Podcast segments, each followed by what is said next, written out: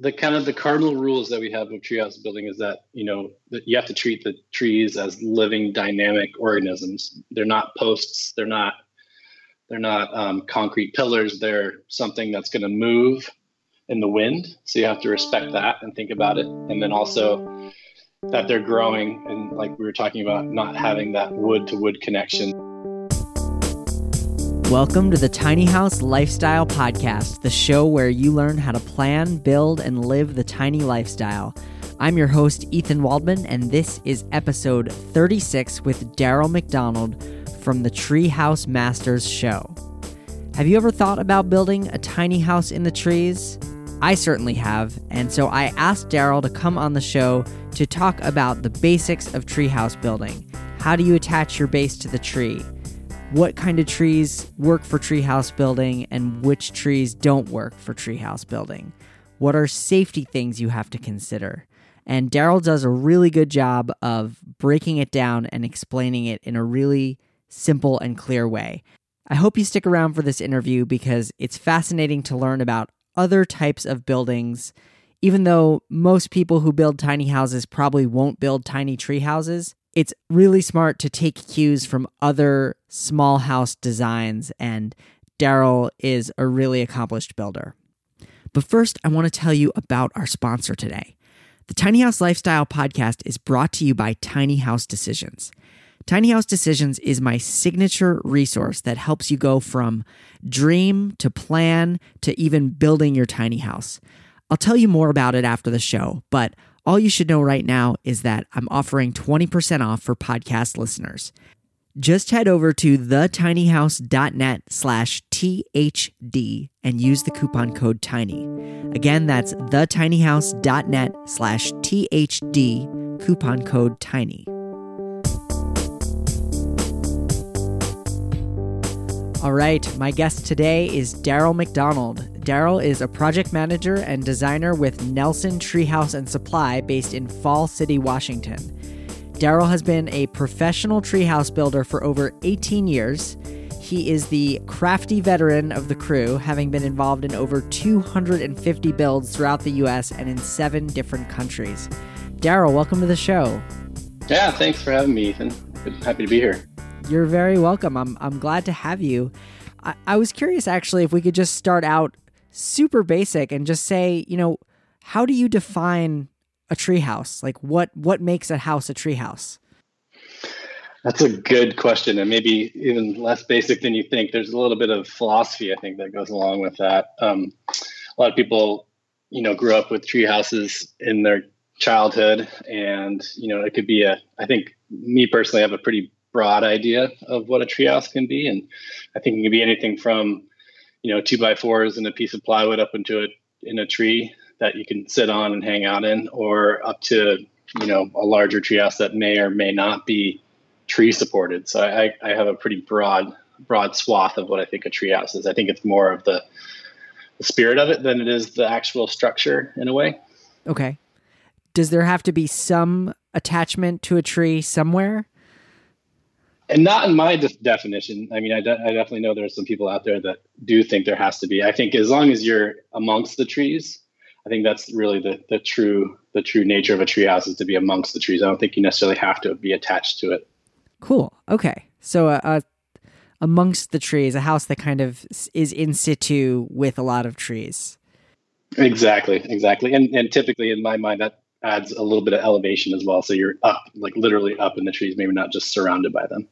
Okay, so like it could be a house that's on a, a tall platform, not actually attached to trees, but that you're just right there with them. Exactly, and exactly, and, and we we do a little bit of everything. I, ideally, we're attaching to the trees because I think it's the best um, kind of easiest in some respects way to build a treehouse is to to attach them, and there's something very special about having that aspect as well. But I don't think it's a necessarily a requirement. You mentioned like everything from the the two by fours and plywood, which is certainly something closer to what a lot of us end up building or having as as kids, all the way up to you know full on houses in the trees. Are there limits to what's possible, or can you just really build anything you want up in the trees? Um, I mean, there there is a lot a lot of possibilities. I would say you kind of have to listen to the trees in a way, um, for lack of a better term. You know, the tree the the the site and the trees themselves will kind of tell you what's possible. I think that's one of the really interesting interesting things about designing a treehouse is that it's very site specific and kind of getting you know a good idea of what's possible and what spaces are provided by trees and things like that really helps drive the design and tell you what's what's possible in that particular set. It's rare that we'd ever come in with a pre-designed idea or structure, I should say, and trying to place it into a tree setup. I think we're we're usually going there with a little more of an open mind, maybe with an idea of what the what the treehouse's purpose is going to be and a style perhaps. But um, but yeah, it's it's there's a lot of possibilities, but you definitely have to let the, the trees drive the design, in my opinion.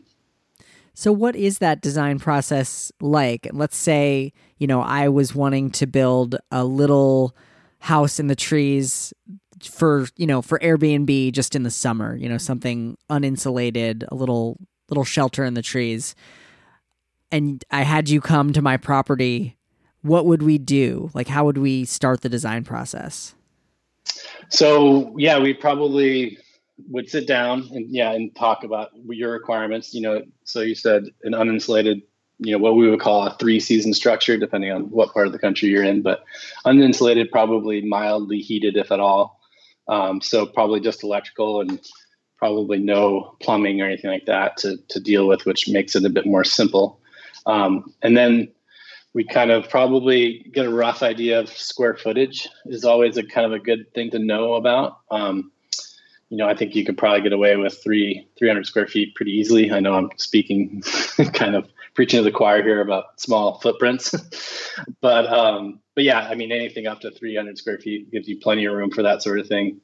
You could sleep, you know, easily four people in that in that scenario, um, and then we would just start walking your property. And I would say nine out of ten times the clients already know exactly where the triage should go. Um, it's it's usually pretty well defined for the most part. It's, it's rare that we have to really go deep and, and scout things. Um, we're typically looking, you know, for a structure that size, probably three to four trees in within 20 feet of each other.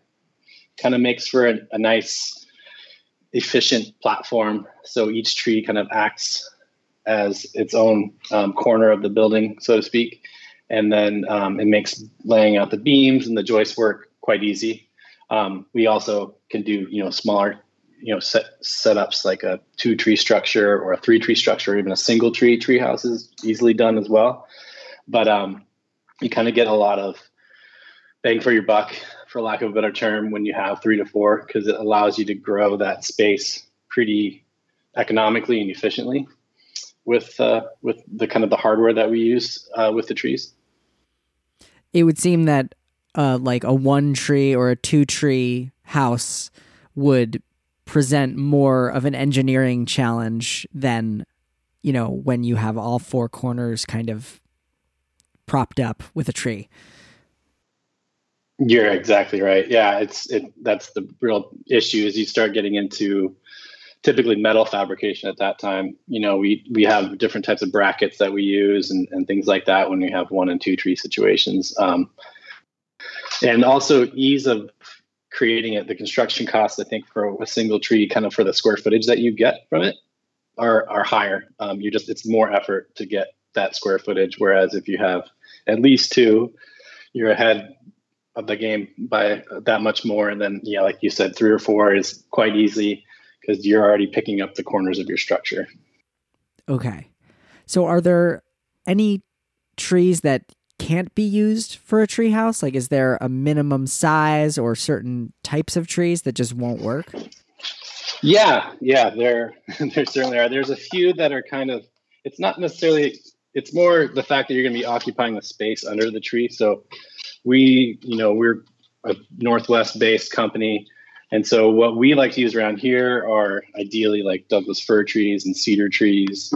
And then kind of on the lesser side of things are um, like a cottonwood tree is really not an ideal tree because it ends up dropping limbs kind of unpredictably. Um, so you definitely don't want to invest time and your energy and your safety being underneath that tree in a you know in a, at a time when it starts to to delimb itself. Um, another tree that's not ideal for a treehouse is a, a western uh, red alder.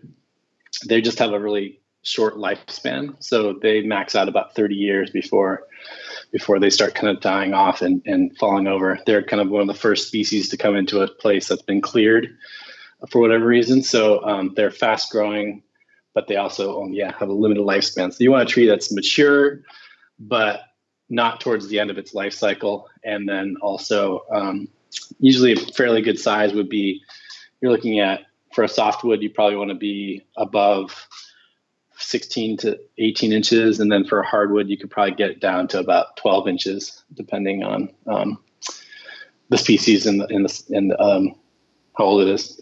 Okay, wow. Now it, it makes total sense to me that you wouldn't want a tree at the end of its life cycle because obviously once once one of the trees that's holding up your treehouse is dead or dying, then you've got another engineering challenge, I suppose. exactly. You're absolutely right. Is it true that you know you attach this tree house to the trees, and then the trees keep growing? Does that affect the like the level of the house, or does the tree not actually grow down lower? Yeah, so this yeah, this is a kind of a common misconception is that trees grow up. Um, and that is true for juvenile trees, but once a tree reaches a certain maturity level, it basically is just adding layers onto the trunk of it. And the only things that are growing up and out are the leaders of the limbs and the you know the twigs and things like that at the end of the uh, of the branches are the only thing that's growing out. Oh, wow. Okay. So I mean, I, I'm guessing that if that was not the case, then tree houses would just be completely impractical because they'd always constantly be moving with the tree. Yes, that's absolutely true. And then the the flip side to that is that since it is growing out and adding layers, you have to be cognizant of that in the design phase as well, because you want to know if your tree is a really fast growing tree, then you want to keep your walls and your roof and your framing system away from it, so, so that allows that tree to grow at its rate that it's going to grow. Um, if it's slower grower, you can allow it to be a little bit closer, but um, you have to think about that as far as longevity of your structure and possible retrofits in the future. Okay. So the trees can actually start encroaching in on the walls of the structure itself if they're too close. Exactly, exactly. And that's the trees, I mean, in my opinion, 90% of the time, the tree always is going to win. so the, the structure itself is not going to put up very well with a tree banging against the wall for too long before it becomes, you know, unviable. Okay. Um now we've all seen, I'm sure, like the hook for an old tire swing or just something nailed into a tree and then the tree bark kind of like eats the piece of hardware and it becomes like permanently, you know, like kind of engulfed by the tree. Do you have to do anything with the fasteners, you know, to prevent them from getting kind of swallowed up by the tree? Well, what we use is called a tab, which is a treehouse attachment bolt. So it's kind of a specially engineered and constructed piece of hardware that is about our standard one is about 18 pounds. It's pretty heavy duty. It's an inch and a quarter diameter shank with a what we call the boss, which is a three inch diameter by six inch long piece of steel that's pressed onto it. So the boss is what really takes the load of the treehouse. And we actually, in some ways, want that to be engulfed by the tree because the, the deeper it gets in, the more it's grown around. The tree actually, the physiology of a tree will grow um, bolster blocking is what it's called. And so it's a special type of tissue that the, the tree will grow in order to take the load that you're asking it for, to take from the treehouse in this case, but it's also the same way it acts as if it was a branch. So if you have a big, long cantilevered branch, you'll notice that the growth rings underneath that branch is where it reaches the trunk is a denser wood than is typical throughout. So the longer that our hardware is in the tree, the stronger it becomes, which is quite amazing. So you do want it to kind of grow around it to a certain degree you need to manage that a bit with, um, like I said, retrofitting and making sure it doesn't get to your beams because you never really want a wood to wood connection because you don't know what's happening in there. And lots of times, rot is what's happening behind that. So it's either rotting the tree, which is bad, or it's rotting your beam, which is probably even worse for your structure. So those are all things you have to take into consideration when you're talking about tree growth. Are there any considerations about the health of the tree? Like, does this hurt the tree? Um, yeah. So we we after we would go. So if we go back to our our hypothetical meeting of selecting trees for your treehouse, then what we typically do is have local arborists come out and and check your trees to make sure that they're healthy and they're in a good spot because we never want to again invest the time and the effort into a tree that might be sick with a fungal infection or or various other things that might be going on with it. So that's why we usually try to and engage a local arborist because they'll know what the local pests are, so to speak.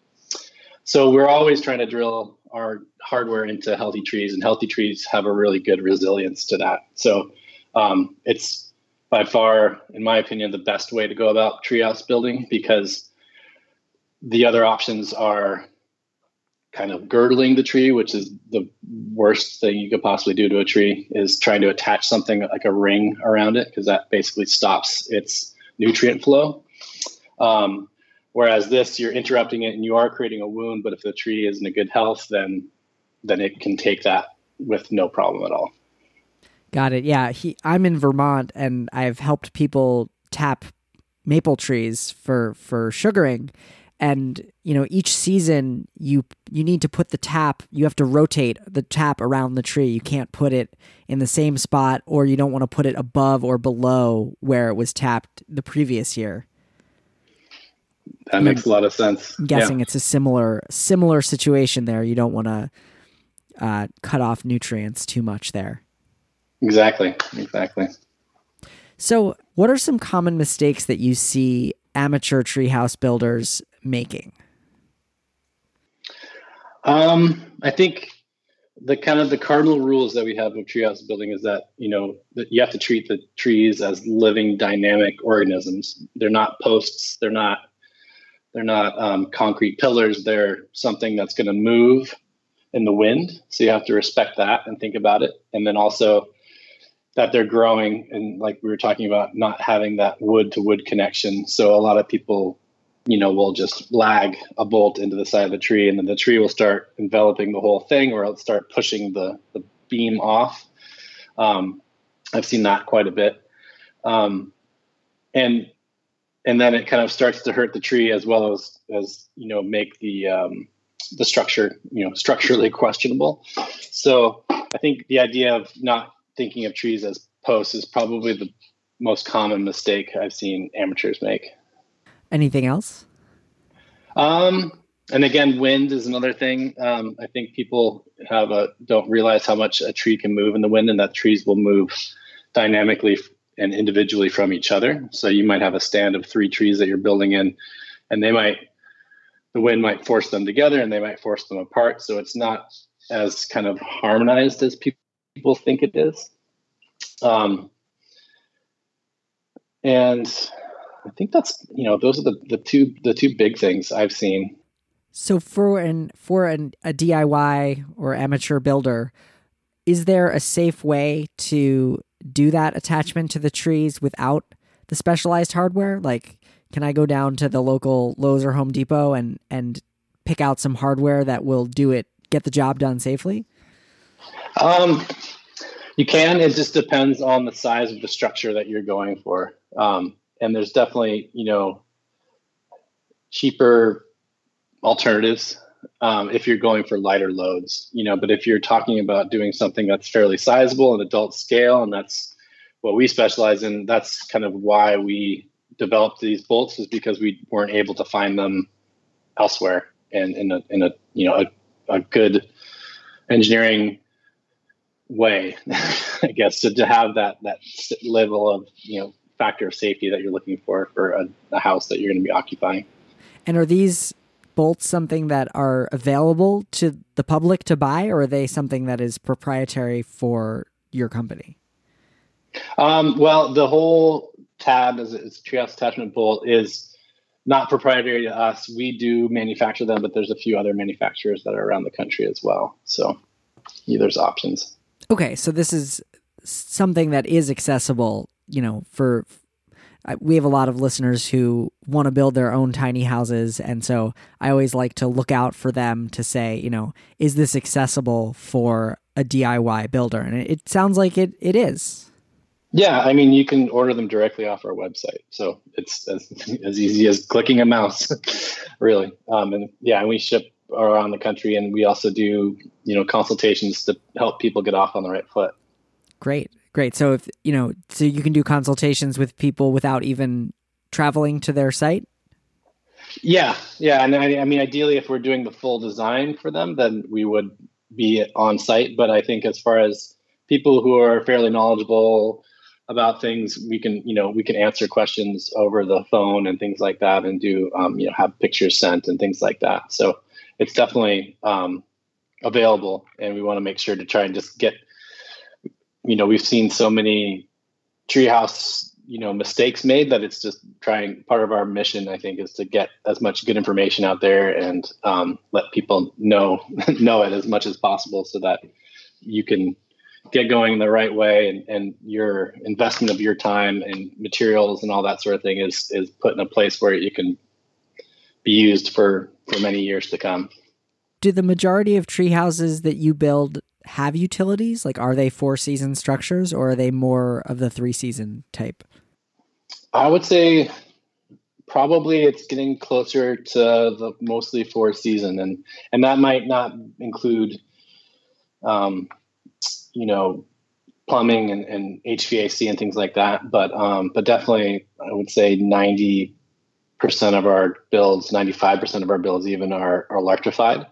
Um, and then that might just include like a small a small wall unit heater type of thing.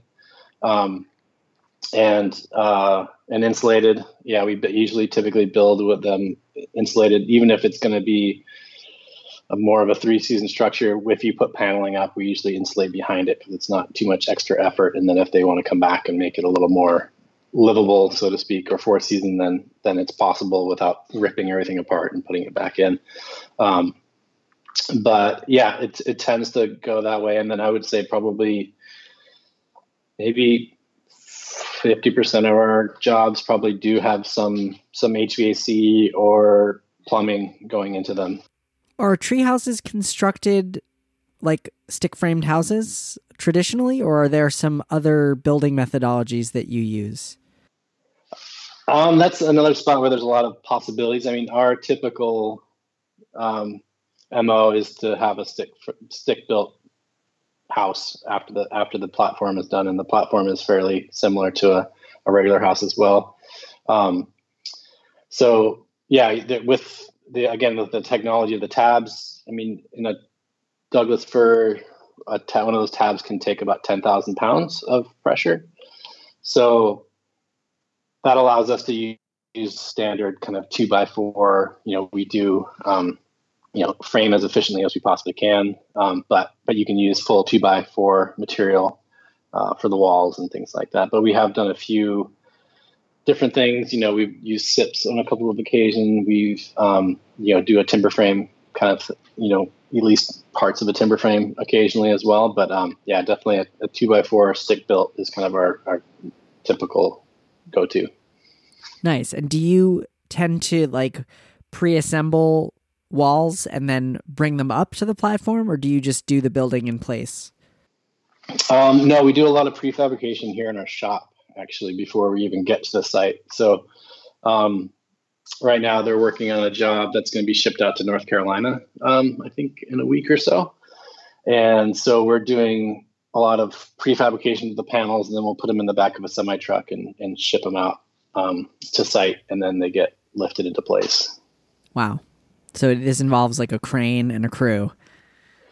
Cranes, or we, you know, forklifts can be available sometimes. Um, cranes don't usually like to work around trees too much. Crane operators don't typically like to work around uh, trees too often. So uh, it's usually a forklifting, or if we need to do it ourselves, we you know we have a lot of riggers on the crew that will rig things up into the trees. I mean, the good thing about having trees next to you is you can always get an anchor above you to help rig things into place. So that's another kind of fun part of the the build.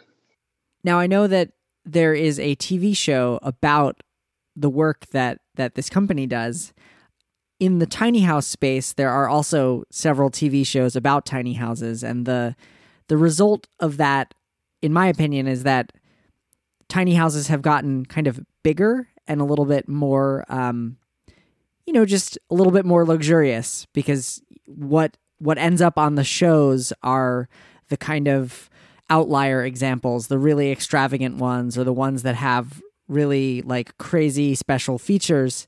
And I'm curious if uh, having the the Treehouse Masters show has that changed any of the work that you do, like in the requests that you get, or is or has that kind of just documented what you are already doing? Um, I think you're on a good track. I think yeah, it was definitely what we were already doing, but it's definitely it's it's definitely made us a little bit larger as far as the footprint of these treehouses have gotten a little bit larger, I would say, and and going from when we were probably more 50 50 three season to four season has definitely pushed us more towards the four season kind of end of things um, i think that's also due to the fact of the rise of kind of the airbnbs of, of the world you know people wanting to have these small vacation rental spaces and making those livable for four years or four four seasons a year type of thing i think that's also helped that arc but yeah I definitely i mean it definitely made everything a little more, you know, quote unquote extreme, so to speak. Do you have a, a favorite treehouse of of all the 250 builds? Um, yeah, um, yeah, I do. It's it's probably not the answer people think it's going to be. It. Um, we did a treehouse with some kids in Morocco as a workshop, and I think that was my favorite treehouse and it wasn't even really a treehouse; it was a deck up in a really amazing um, black fig tree in Tangier, Morocco. And I think it was more the experience of the build than the structure itself. so that, I mean, but that, if I'm honest, that's the, my favorite treehouse that I've ever done. Yeah, that's a great reminder that so much of the structure, so much of how you feel about a home is tied up in the story of how it was built or you know why it was built, where it was built, and not so much even the structure itself. I I completely agree. Yeah. So one thing that I like to ask all my guests is what are two or three books or movies or just resources that have kind of inspired you or informed your your work in in this space?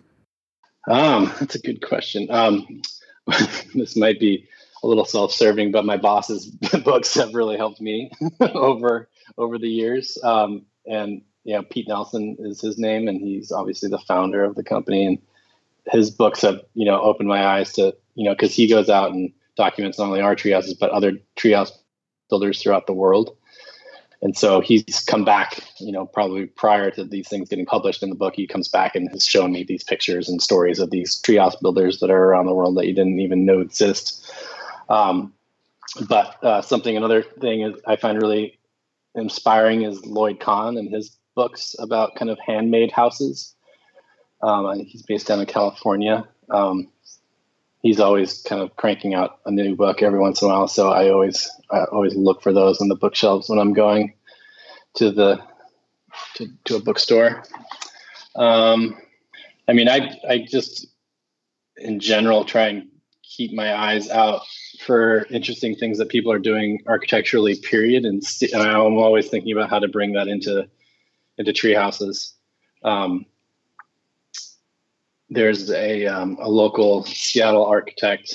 Um, who I'm going to not remember the name of right now, unfortunately, but he's a quite a modern, a modern guy, and I've kind of taken a couple of his ideas and tried to apply them to tree houses to see how it, how it helps and how it, works out in our landscape. And it, it's some pretty fun stuff, um, you know, kind of using rusty metal and uh, shou sugi ban type things. And I'm sure people have all been doing this in, in tiny house movement as well. But it's, uh, yeah, I find that to be quite, quite inspiring.